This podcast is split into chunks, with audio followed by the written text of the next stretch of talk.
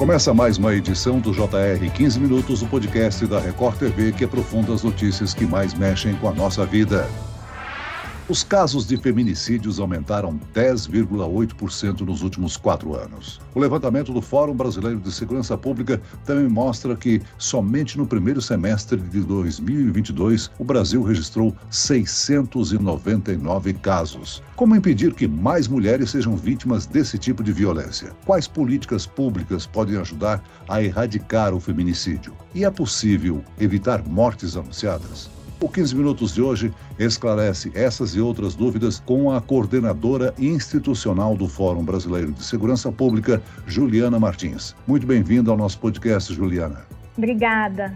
Quem nos acompanha nessa entrevista é a repórter da Record TV, Ingrid Gribel. Ingrid.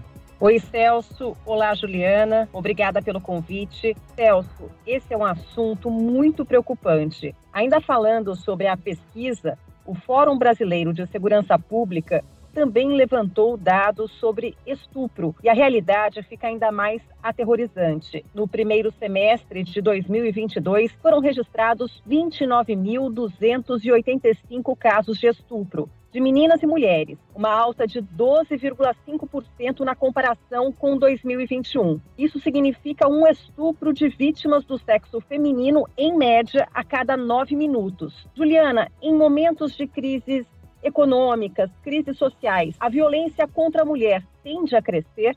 A violência de gênero, a gente vem percebendo, né, num contexto fora de crise, que ela vem crescendo porque é um tipo de violência que tem em suas raízes, né, é, aspectos culturais, históricos muito arraigados. E aí, quando a gente fala num contexto de crise, como pandemia, e que, que traz também consequências econômicas para as famílias brasileiras, a gente percebe que essas violências que já são cotidianas e que estão dentro das casas das famílias brasileiras, elas elas tendem a aumentar, que é o que a gente tem visto. Agora, Juliana, quase 75% dos casos de estupro foram registrados como estupro de vulnerável, ou seja, quando as vítimas são incapazes de consentir o ato sexual. Comparando esses dados com os números durante a pandemia, eles chamam a atenção. As medidas sanitárias tiveram impacto sobre esse tipo de crime? Esses números que a gente traz, né, são números dos registros que foram feitos. A violência sexual, ela é um tipo de violência mais subnotificada por uma série de fatores, né? Enfim, é desde medo da vítima em fazer a denúncia, dificuldade de reconhecer aquela violência. É, e aí, quando a gente fala de estupro de vulnerável, a gente está falando, né? Os dados que a gente levantou referente a 2021, no anuário desse ano, a gente viu que mais de 60% dessas vítimas são meninas de até 13 anos, ou seja, mais dificuldade ainda de falar sobre essa violência que sofreram. E a pandemia, a gente viu na pandemia, especialmente no ano ano de 2020, é, uma queda muito acentuada nos registros de estupro e estupro de vulnerável, porque é, é um tipo de crime que precisa necessariamente da presença da vítima na delegacia e o seu encaminhamento para o exame de corpo de delito, né? Então, a, a gente vê a queda dos, dos registros, mas isso não significa, em hipótese nenhuma, que a gente é, viu essa violência diminuir. Pelo contrário, né? Se a gente for associar todos os outros tipos de de violência de gênero, a gente foi vendo realmente um aumento durante a pandemia.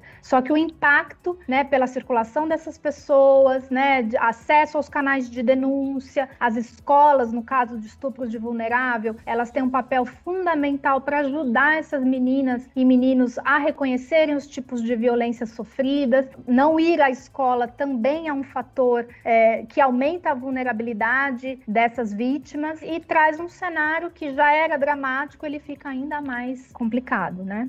Esses números eles podem crescer ainda mais, né? Porque é comum que algumas investigações ainda estejam em andamento. Qual a importância do desfecho dessas investigações para que os acusados sejam identificados? E a outra pergunta é como coibir crimes praticados contra mulheres? Olha, Ingrid, quando a gente fala de feminicídio, a gente está falando de um tipo de crime evitável. O feminicídio é o homicídio de mulheres pela questão de gênero, né? Pelo fato dela ser mulher. E hoje os registros da forma como são feitos, as autoridades policiais têm mais facilidade de identificar um feminicídio quando ele acontece no contexto de um relacionamento íntimo, né? De um ex-marido ou marido que comete o, o assassinato da sua companheira ou ex-companheira. Então, a gente fala que é um crime evitável porque é, é raro casos de feminicídio em que a violência já comece com esse crime extremo, né? Já violências prévias acontecendo nesse relacionamento, muito provavelmente, né? A questão da investigação, ela é importante chegar ao final, porque muitas vezes um crime pode ser entendido de início como um homicídio comum de mulheres e ao final da investigação ele se caracterizar como de fato um feminicídio. Aquela mulher foi assassinada por ser mulher. E aí é importante essa correção, né, ao final do processo e a identificação participação do autor ela é fundamental, sim, não só pela responsabilização desse autor, porque só prisão não vai resolver esse problema, né? É um problema que precisa ser enfrentado por diversos outros setores, não só polícia e justiça, mas a investigação ela é, é importante por isso que as denúncias precisam chegar, né? E aí a gente está falando a questão de, de dificuldade dessas mulheres de falarem sobre essas violências, porque elas são julgadas, elas têm medo de falar do crime que elas sofreram, elas têm vergonha muitas vezes vezes. Então a gente precisa de fato é, ajudar essas mulheres a romperem com esses ciclos de violência. Além dos casos em investigação, tem outro grave problema que é a ocultação desses delitos, né?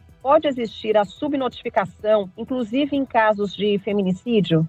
Nos casos de feminicídio, a gente hoje tem mais facilidade né, de identificar os, os, crimes que acontecem nesse contexto da violência doméstica, do relacionamento intrafamiliar. Né? Mas um feminicídio que aconteça num outro contexto, fora de casa, é, é mais difícil para as autoridades policiais identificarem ele como um feminicídio. Bom, aquela mulher morreu por ser mulher. Né? E aí a gente está falando de, da necessidade de melhorar esse olhar de gênero das instituições responsáveis pela investigação, pelo processo criminal, enfim. Vários estados têm tentado melhorar isso nas suas organizações para dar melhores respostas e fazerem melhores registros. Agora, Juliana, fazendo uma comparação com faixa etária, racial e até mesmo regional, quais mulheres são as mais expostas ao feminicídio no Brasil? São as mulheres negras e as mulheres jovens em idade reprodutiva, né? Mulheres em que a gente sabe que é, é, é muito comum, como a gente vê no noticiário com bastante frequência essa mulher ser assassinada quando ela justamente rompe essas relações, né? Ou ela obtém alguma independência em relação a esse companheiro ou ex-companheiro que, inconformado com o desfecho, acaba ou cometendo um feminicídio, às vezes mata os próprios filhos e, e não raro alguns casos de suicídio após essa violência. Então, as mulheres negras e as mulheres em idade reprodutiva, de 18 a 49 anos, são as mulheres mais vulneráveis a esse tipo de violência. Ô, Juliana, você já citou que outro fator é a convivência mais próxima dos agressores, né? E em algumas situações, as vítimas conhecem os acusados. E os casos mais comuns de assassinatos ocorrem por motivos como separação, por exemplo. Infelizmente, esses crimes são cometidos dentro de casa, a maioria deles, por pessoas conhecidas, né? Tanto nos casos de feminicídio quanto nos de estupro, estupro de vulnerável. E se essa mulher decide se separar, porque como a gente estava dizendo, né? Como tem um aspecto culturais muito forte, né? homens e mulheres sendo socializados, aprendendo desde muito cedo que há uma desigualdade de gênero, né? Que homens têm poderes sobre as mulheres. A gente precisa de fato começar a trabalhar lá atrás para evitar que isso aconteça. Então, na hora que essa mulher decide romper com a violência, muitos homens não aceitam, porque eles aprenderam que a mulher deve se submeter a ele, ela deve manter o casamento acima de qualquer coisa. Se tem filhos envolvidos ou uma dependência econômica como a gente mencionou, isso fica ainda mais difícil dela se libertar. E aí, quando ela faz esse movimento, é muito comum que o feminicídio aconteça nessa hora, né? Nesse momento em que ela tenta romper, de certa forma, com o papel social que é esperado dela, que é essa mulher que fica em casa, que se submete ao homem, né? Então, é, é um, um cenário bastante complexo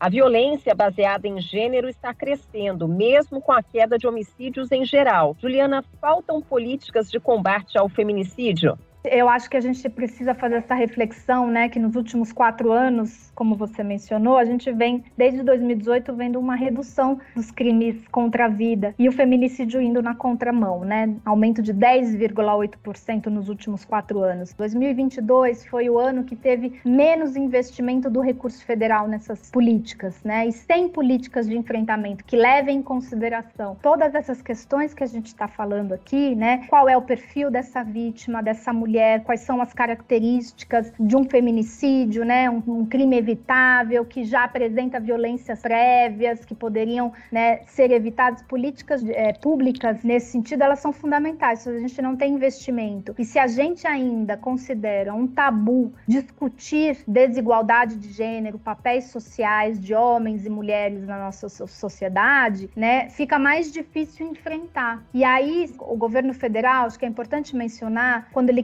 o Ministério da Família e, e, e, deixa de ser um Ministério da Mulher, que nos últimos anos a gente vinha pensando políticas específicas para as mulheres, com essa mudança a gente centra a política e a proteção na família, como a família o ente a ser protegido, né? Só que a gente está falando de crimes que acontecem no contexto familiar. Esse aumento da violência, ele é um aumento da violência de gênero intrafamiliar, cometida por parentes, né? Dos diversos graus de parentesco. Então, então, a gente é, realmente precisa focalizar as, as, políticas públicas para, essa, para o perfil dessa vítima, né? Que são essas mulheres de 18 a 49 anos, em sua maioria mulheres negras, e meninas de 0 a 13 anos, né? Como é que a gente vai enfrentar o, o, um problema que é tão complexo, justamente por acontecer dentro de casa, se a gente não consegue desenhar, fazer com que as políticas públicas cheguem até essas pessoas? Ou seja, o poder público tem que agir com maior eficiência, né? Juliana, você mesmo mesma disse agora há pouco que muitas mortes são evitáveis. Há uma série de violências que são antecedentes ao feminicídio. Que sinais são esses? E um olhar mais cuidadoso às relações poderia evitar essas tragédias? Poderia. Acho que são sinais, né? É, é muito comum que nos relacionamentos abusivos e violentos eles comecem com primeiro um controle de como essa mulher, desde como ela se veste, com quem ela fala. É comum que essa mulher vá ficando isolada isolada dos amigos, da família. Essa mulher vai ficando isolada e vai acreditando que aquela pessoa com quem ela se relaciona é a única pessoa que gosta dela, é a única pessoa que vai cuidar dela, né? Então há toda uma violência psicológica que vai acontecendo gradativamente, que pode culminar em momentos de agressão física, né? Agressão é, verbal, ameaças. Isso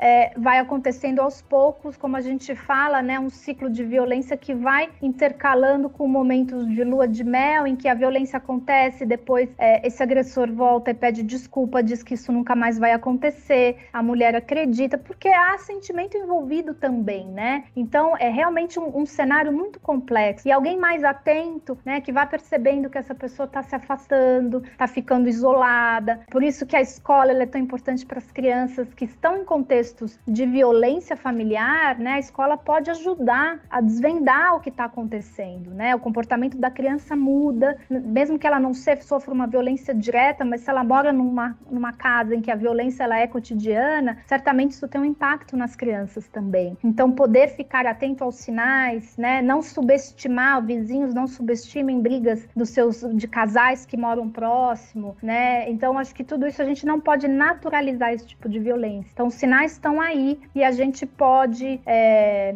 ajudar se a gente estiver atento. O importante é romper o ditado, né? Em briga de marido e mulher, mete-se a colher. A Amém. sociedade, as pessoas que estão em volta, né? E constatam que há um desentendimento, uma possível situação de agressão, elas devem acionar as autoridades de segurança. Quais são os canais que as pessoas podem é, denunciar um caso desse, Juliana? No caso de que em que você percebe que a violência está acontecendo, que precisa de uma intervenção assim imediata, é o, o 190 das polícias militares. Todos os estados têm esse número. Então, é, chamar a polícia militar, não ir lá tentar intervir na hora. A gente viu caso recentemente uma moça que tentou é, separar uma briga de casal e ela foi atropelada pelo agressor. Então, é, chama a polícia é, militar do estado e é, em casos de violência aí não precisa ser a vítima vítima chamar, qualquer pessoa pode chamar. Um parente que não esteja na casa pode chamar, alguém, algum vizinho pode ligar. Né? Em casos outros que não sejam tão é, urgentes, hoje as mulheres que são vítimas podem fazer denúncia online. Em vários estados já tem esse canal na Polícia Civil. Se ali na hora ela está sendo vigiada, não consegue ligar para ninguém, né? Ela pode fazer um BO online. É, mas a gente viu também várias mulheres, né, que vão pedir pizza e ligam para a Polícia Militar, né? Isso, isso funcionou e as polícias militares entenderam que elas podem ajudar mulheres que estão nesse contexto também, né? Pedir pizza é um código para salvação, né? Muito bem, nós chegamos ao fim desta edição do 15 Minutos. Eu quero aqui agradecer a participação da coordenadora institucional do Fórum Brasileiro de Segurança Pública, Juliana Martins. Muito obrigado, Juliana. Eu que agradeço o convite, foi um prazer estar aqui com vocês. E agradeço a presença da repórter da Record TV, Ingrid Gribel. Obrigado, Ingrid. Muito obrigada, Celso. Até a próxima. Esse podcast contou com a produção de David Bezerra e dos estagiários Lucas Brito e Kátia Brazão. Sonoplastia de Marcos Vinícius. Coordenação de conteúdo, Edivaldo Nunes e Deni Almeida. Direção editorial, Tiago Contreira. Vice-presidente de jornalismo, Antônio Guerreiro. E eu, Celso Freitas, te aguardo no próximo episódio. Até lá.